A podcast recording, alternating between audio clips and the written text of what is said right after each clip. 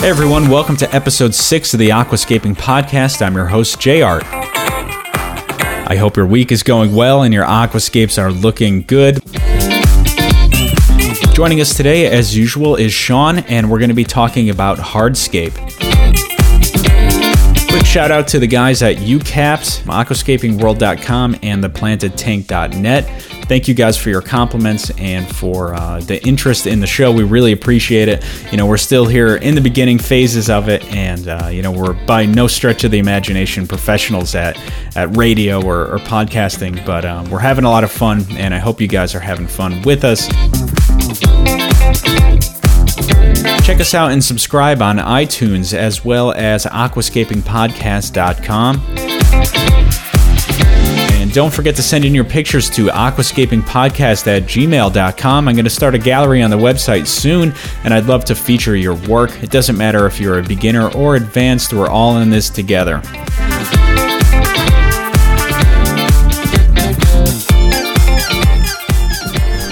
So, one of the biggest things here is to have more materials than you actually end up using when you put an aquascape together.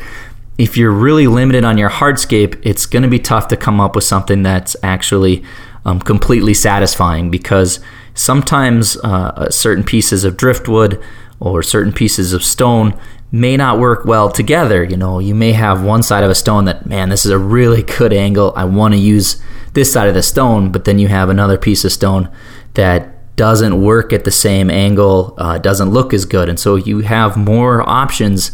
Um, you can select the right stones that work together for the look you're going to. Same with driftwood. Um, you know, sometimes there's a just a branch that you uh, that you just want to get rid of, and that's a nice thing actually about driftwood is sometimes if there's a branch on there that isn't working with the flow of the aquascape, you can cut it off. Um, sometimes you can tie pieces of wood together uh, to build the look you want and make it look like one uh, one piece.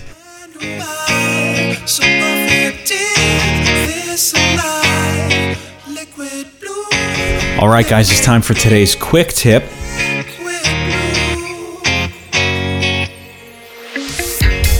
So you're out taking a hike or you're in your yard and you find a rock and you think to yourself, hey, this looks great. I want to use it for my aquascape. How do you know it's safe to use in the aquarium? Well, there's two tests that we can do out in the field that'll help us determine this. The first is a hardness test. If you bring with you a pocket knife, uh, pocket knife made of steel, anything softer than steel is probably not safe to use in your aquarium. It'll probably leach out some things that we really don't want in our water column. To test, just take the knife and scrape it against the rock. If it leaves an etch mark, it means it's softer than the steel, so it's probably not safe to use. If you etch or you scrape the rock and it leaves no mark, it means it's harder than the steel, and odds are it's probably safe to use. Now, the second test is an acid reaction test. Now, if you have muriatic acid, which is used for etching concrete, you can get that at Home Depot or a home goods store or home improvement store. If you pour that onto the rock and there's a reaction to it, it means it's probably not good for the aquarium. If you don't have muriatic acid, you can also use vinegar. Now, vinegar's reaction is going to be much less than the muriatic acid, so you're going to have to look very closely to see if there's any bubbling. But it does work. I'd recommend going with the muriatic acid. If you don't have it, vinegar will work fine. Like I said, just look very closely to make sure there's no reaction.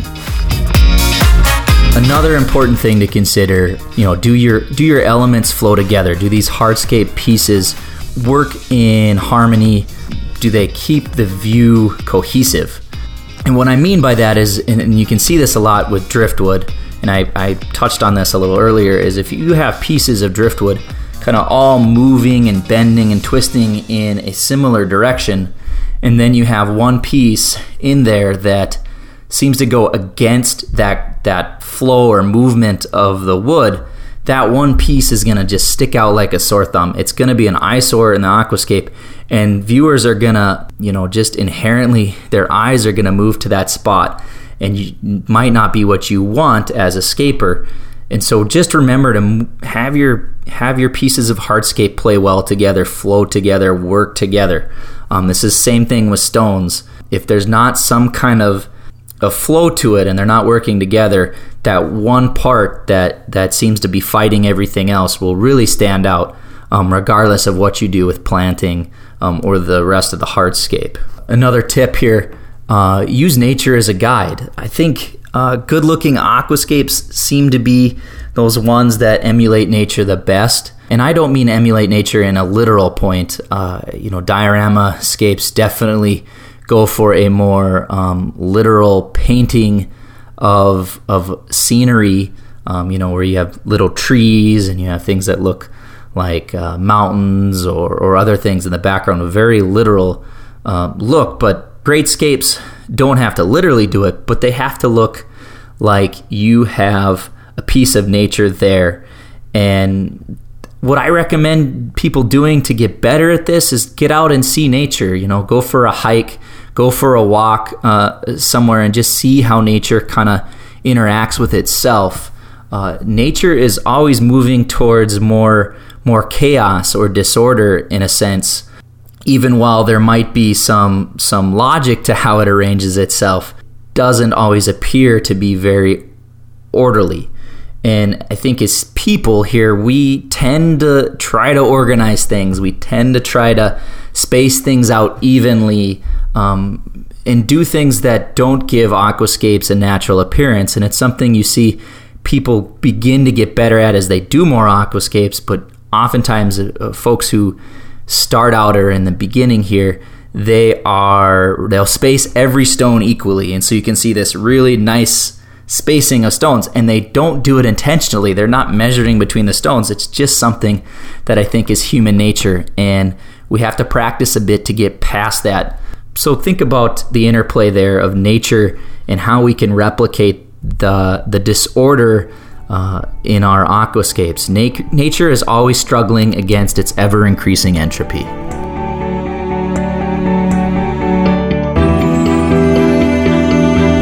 So there's this tonalist painter called Dennis Sheehan, and he's a brilliant guy. He's awesome. I've watched him do some of his, his works. He does landscapes primarily, and he works with oil on canvas. And a lot of times he starts by just taking a paintbrush and dipping it in one of the paints that he has there in front of him and randomly makes a mark on the canvas. A squiggly line or horizontal, vertical, wherever. Um, you know, a thin line, a thick line, it doesn't matter. It's just coming right out of his head. And at the end, he has this beautiful landscape that you never would have guessed started completely randomly. And I think we can use that same type of technique in aquascaping, especially to break out of the mold. I go online and I see a lot of aquascapes that look very similar to each other. And I think we're all kind of basing what we're doing and how we're working off of the same images that we're all looking at.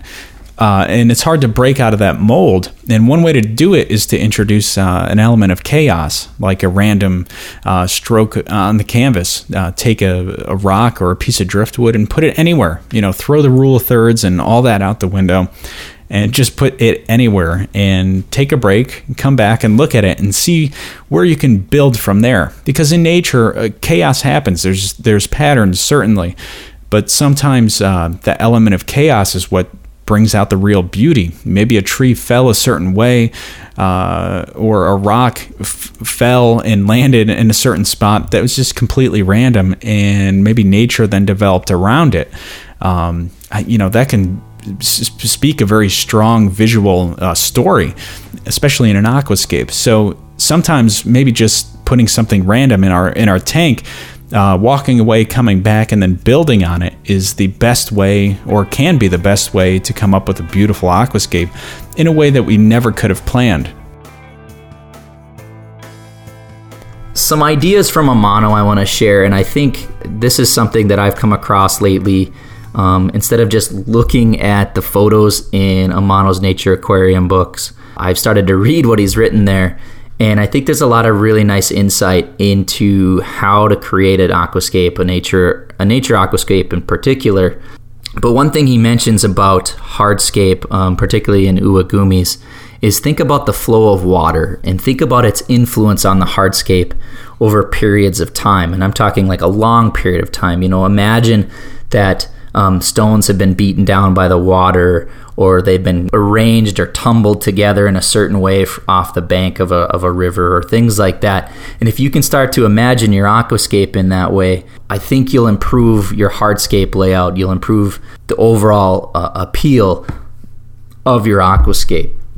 You know, does this does this hardscape uh, represent nature well, and does it look like it's always been there? This isn't something you just put together last week. It looks aged. It looks like it's always been here. And that's something I try to remember when I'm putting together my hardscape. All right, it's time for today's voicemail question. Today's question was sent in by Orlando from New York. Thank you, Orlando. You sent in a great question. Let's get right to it. Hello, Aquascaping Podcast, guys. Great job on your website. I love it. Uh, I got a question about uh, filtration systems, more specifically about the biomedia. Do I really need biomedia in a plant in a heavily planted tank? I mean, aren't plants supposed to take care of the ammonia, the nitrates? You know, some people say that plants prefer ammonia, other people say plants prefer nitrates. The role of the biomedia is to reduce the nitrates, from what I understand, right? But right now, that biomedia bowl is bowls are taking a considerable amount of space in my limited amount of space in my filtration system, and it is reducing the flow. So, do I chuck the biomedia and just let the plants do their job? Please help me out. Thank you. Bye bye. A great question, Orlando. Thanks for submitting it. Um, I like the fact that you're thinking about how a planted tank works, um, and I think that is a sign of someone who will be successful in this hobby. So, great job there. And let's dive into your questions. So, uh, it sounds like you're concerned about limited space in your filter and you're asking why do I need this biomedia in there if the plants are supposed to be great uh, biomedia themselves? They do the filtering of ammonia and uh, nitrate as well. So the short answer to that question is well, everyone does it, so why shouldn't you? Uh, but the long answer is a bit more complicated than that. So I'll try to give you the long answer because I think um, that does your well thought out question justice. So, first off, what's the biomedia doing? So the biomedia is the primary driver of the nitrogen cycle within our aquarium. Uh, there's various species of bacteria that take ammonia or ammonium in our tanks because of the pH level and convert it from ammonium to nitrite to nitrates. And that process is important because uh, ammonium is less toxic than ammonia, but as it builds up, it can be toxic to fish and other living critters in the aquarium. Um, nitrite, which is also an inter- intermediary in the process, is also toxic, and it doesn't take a lot to cause um, health deficits to the living organisms in your tank. And so, we want a very efficient uh, nitrogen cycle running through our tanks to prevent any negative health consequences from those toxic elements of the nitrogen cycle. With that, the biomedia provides a very uh, dense, highly populated, uh, surface area rich uh, environment for these bacteria to colonize, uh, making the biofilter, the biomedia, the most efficient means of converting ammonium to nitrite to nitrite to nitrate. You're definitely right that the plants can can handle some of this. Um, the problem there is the plants may not be always growing optimally. And if you have some problems with plant health, they may not be as efficient as the biofilter at removing um, those elements of the nitrogen cycle as the biofilter would be. Uh, the second thing is a filter does provide some flow, and flow is important because that is going to prevent detritus from settling on the leaves. It's also going to bring nutrients to your plants. In addition to that, uh, the bacteria in our filters don't move, and so we get the best, uh, most efficient uh, filter by bringing the water to them. And so, running that water through the filter is the most efficient means of taking care of uh, our biofiltration needs. Now, let's talk about the other things in your filter. So, if you're running out of space for your biomedia and it sounds like you're thinking that other things in your filter might be more beneficial. And so, what are those other things that we put in our filters? So, one of those is mechanical filtration. Uh, this is the things like filter wool or sponges, those types of things that uh, mechanically remove detritus or material from the water as it travels through the filter. Uh, believe it or not, uh, a lot of folks in the Planted Tank hobby don't use a lot of mechanical filtration. Uh, some people use some. It depends upon the filter style, of course, how much you can use. Um, but when using canister filters, the mechanical media is the primary thing causing uh, filters to get clogged up and to reduce the flow through the filter. And so, the more mechanical filtration we have, the more maintenance that filter is going to require because it's just going to clog up more frequently. Um, it's probably going to need uh, more regular cleanings. And with that, I've actually been considering removing uh, the small bit of uh, foam that I use in my filter uh, to reduce the amount of maintenance and to maintain better flow over uh, a period of time because I don't feel it's absolutely necessary. Uh, the second thing that people have in their filters besides mechanical filtered media is chemical filtration. Now, in the Planted Tank world, chemical filtration media is absolutely not necessary. Uh, so that would be the first thing I'd recommend if you're worried about space. Drop that. There's no need to run carbon in a cycled aquarium. Uh, there's no reason to run anything like uh, zeolite, which removes ammonia, uh, or Phosban, which is common in reef systems to remove phosphates. Um, or even to run uh, Purigen, which is not as aggressive as carbon. And so that would be the thing to drop. If you want to get some more space, drop the chemical media and add more biomedia uh, to your system. So that's it. That's my answer to your question, Orlando. Thank you for submitting it. Uh, just to sum up really quick, the biomedia is actually the most important component of our filtration systems. If you run out of space, lose the chemical media and minimize the use of your mechanical filtration. If you have a question for the Aquascaping Podcast, please send it into aquascapingpodcast at gmail.com and we'll do our best to get you on the air and answer your question for you. Another thing Amano talks about is selecting, you know, hardscape that is similar in appearance and texture. You want these these pieces to look like they are part of the same piece or the same environment. And even when you're looking at different types of stones, I mean, um, Seiryu stone or uh, even dragon stone, I mean, any t- any type of hardscape, even wood, uh, you know, can vary in its texture and appearance. Manzanita can vary in its texture and appearance. And so, if you get pieces that don't have similar textures, looks, appearance, uh, striations, variations, you'll lose the unity in your hardscape. It won't look like it belongs together. And so that's an important thing when selecting hardscape and laying out your heart your your uh, initial hardscape before planting is to consider that. Uh, and that's again goes back to try to have as many pieces as you possibly can.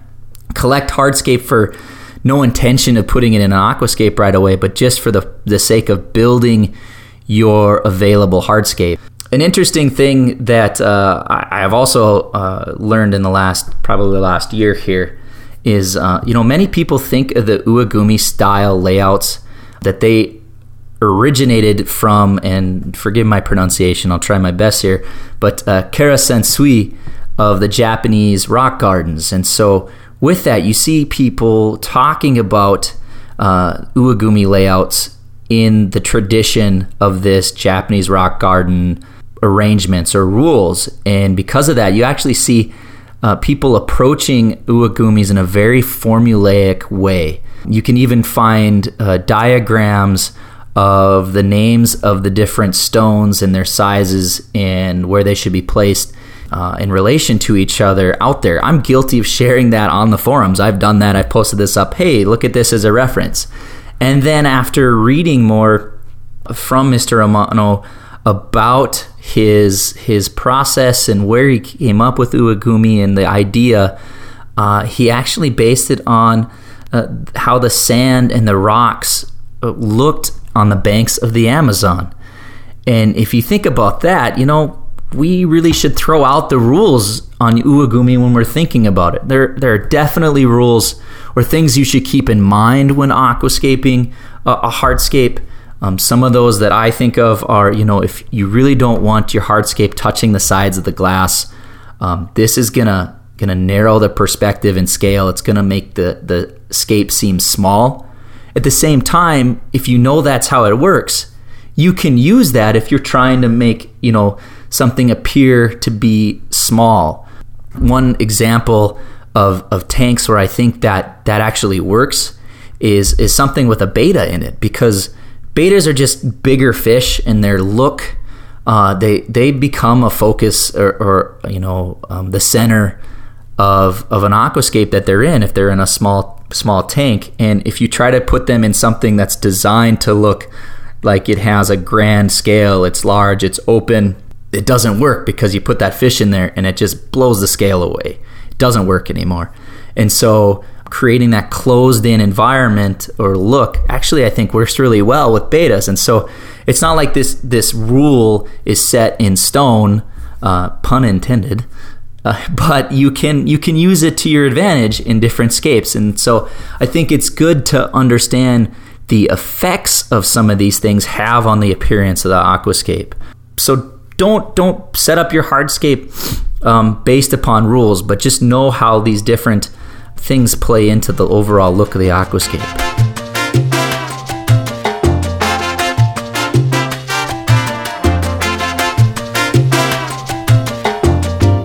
I'm going to have to disagree with my friend's grandmother. Uh, she used to say that patients were for hospitals. And I think that patience uh, in aquascaping is probably one of the most important skills that we can learn and you know it's it's kind of a great thing actually because at least for me it's bled out into other parts of my life uh, and it just helped me slow everything down but when we when we talk about hardscape I would anticipate spending a lot spend a lot of time on this, and I don't mean agonizing, uh, you know, over like we said, you know, turning a, a, rock ten degrees this way or that way, and you know, stressing yourself out about those kind of things. But I think we should anticipate spending more time during the hardscape phase by setting something up, walking away, and then coming back and looking at it again. I, it, it, when I was looking for, you know, I had a bunch of ideas listed in a in a notepad, and I, I typed some up and sent them over to Sean, and he said he laughed out loud when he came to this one item called the Dunning Kruger effect. And what that is is basically um, it just says that an unskilled person is unable to assess himself or herself because they don't have the ability to. But the more time that you give yourself in this part, in this phase, I think the more you're going to develop, and the quicker you're going to develop. It's just like with me in the in the photos. Now I build into my process, into my workflow, a, a gap of time. Um, because I know that if I look at something immediately after I take it, it's going to look a certain way because I still have, uh, to some degree, the memory of what I just photographed in my head, and that's affecting what I'm actually looking at. So I need that gap of time to kind of forget and get a fresh view of it. And it's the same thing, I think, with hardscaping. Uh, you know, when you're setting something up, you may have a vision in your mind and you th- may think that you have it in front of you. But then when you step away and come back and look at it again, uh, you may not see it anymore. It may not be there, uh, and that's going to you know help you develop um, quicker. Just giving yourself time, and the hardscape is really, you know, you're setting the stage for the, the entire life of your aquascape, whether it's three months or three years. Uh, you're creating the skeleton and the bones and the stage for uh, the whole rest of the process.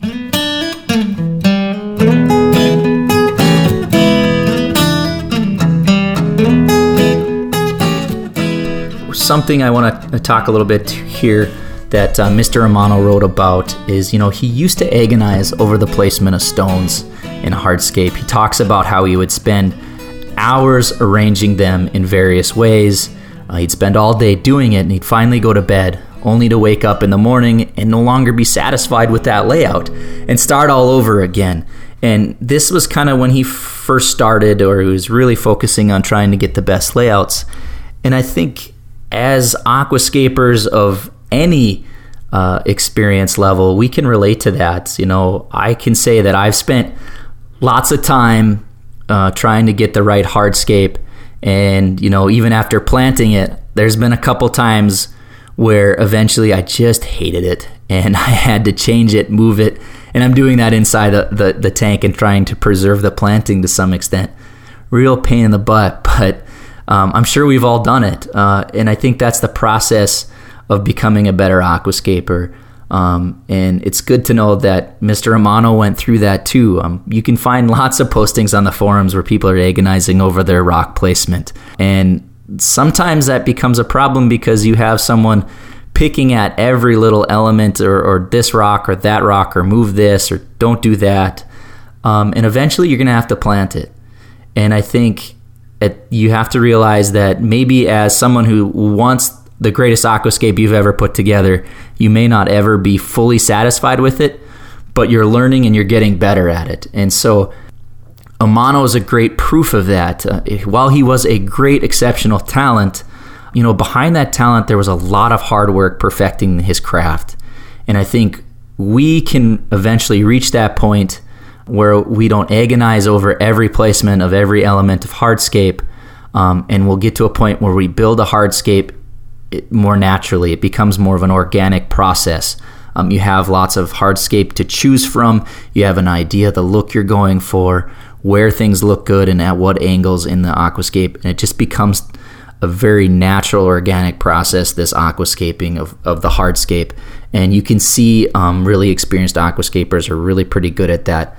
They look, they analyze, the thought process is going, they're going through all of that but it's a very natural process. And with practice, we can definitely uh, get to that point. Uh, just a quick plug at the end here about that. Um, Scape Fu has talked about this thing they call their Scape Fu Dojo. Uh, basically, a box with sand in it. You can work on arranging hardscape and getting different looks. I think that's a really great thing to do um, because you know, you don't need to tear down an aquascape every time to just work on rock placement or think about it. Or maybe even if you're looking at um, rescaping your tank in a few months, you can start with um, practicing the hardscape and what you have and how it will look before you ever even touch the touch the scape. So I really recommend doing that if you want to get better. Build yourself a little uh, aquascaping dojo, uh, the size of your tank with uh, just some sand little box or cardboard box, uh, wood box, whatever um, that's open, and practice, practice, practice, practice. That's it, guys. That's kind of my rundown of of hardscape, how I think about hardscaping. Uh, if you have other ideas, other techniques, or things that you think are important, you know, feel free to share them with us. It's always nice to hear what people are doing. Uh, I always think there's something more to learn in this hobby, and uh, you know, you guys can definitely probably teach me a thing or two. Uh, but my stuff. I'm glad to share with you guys, and I hope it's helpful. All right, take care. Okay, everybody, I'm going to wrap up the show here. Thanks again for joining us on the Aquascaping Podcast. Don't forget to check out aquascapingpodcast.com or send your questions and pictures into aquascapingpodcast at gmail.com. We're officially on iTunes, so you can go there, rate, and subscribe, or you can just follow us uh, on the website. We look forward to seeing you next time. Thanks for joining us this time here on the Aquascaping Podcast.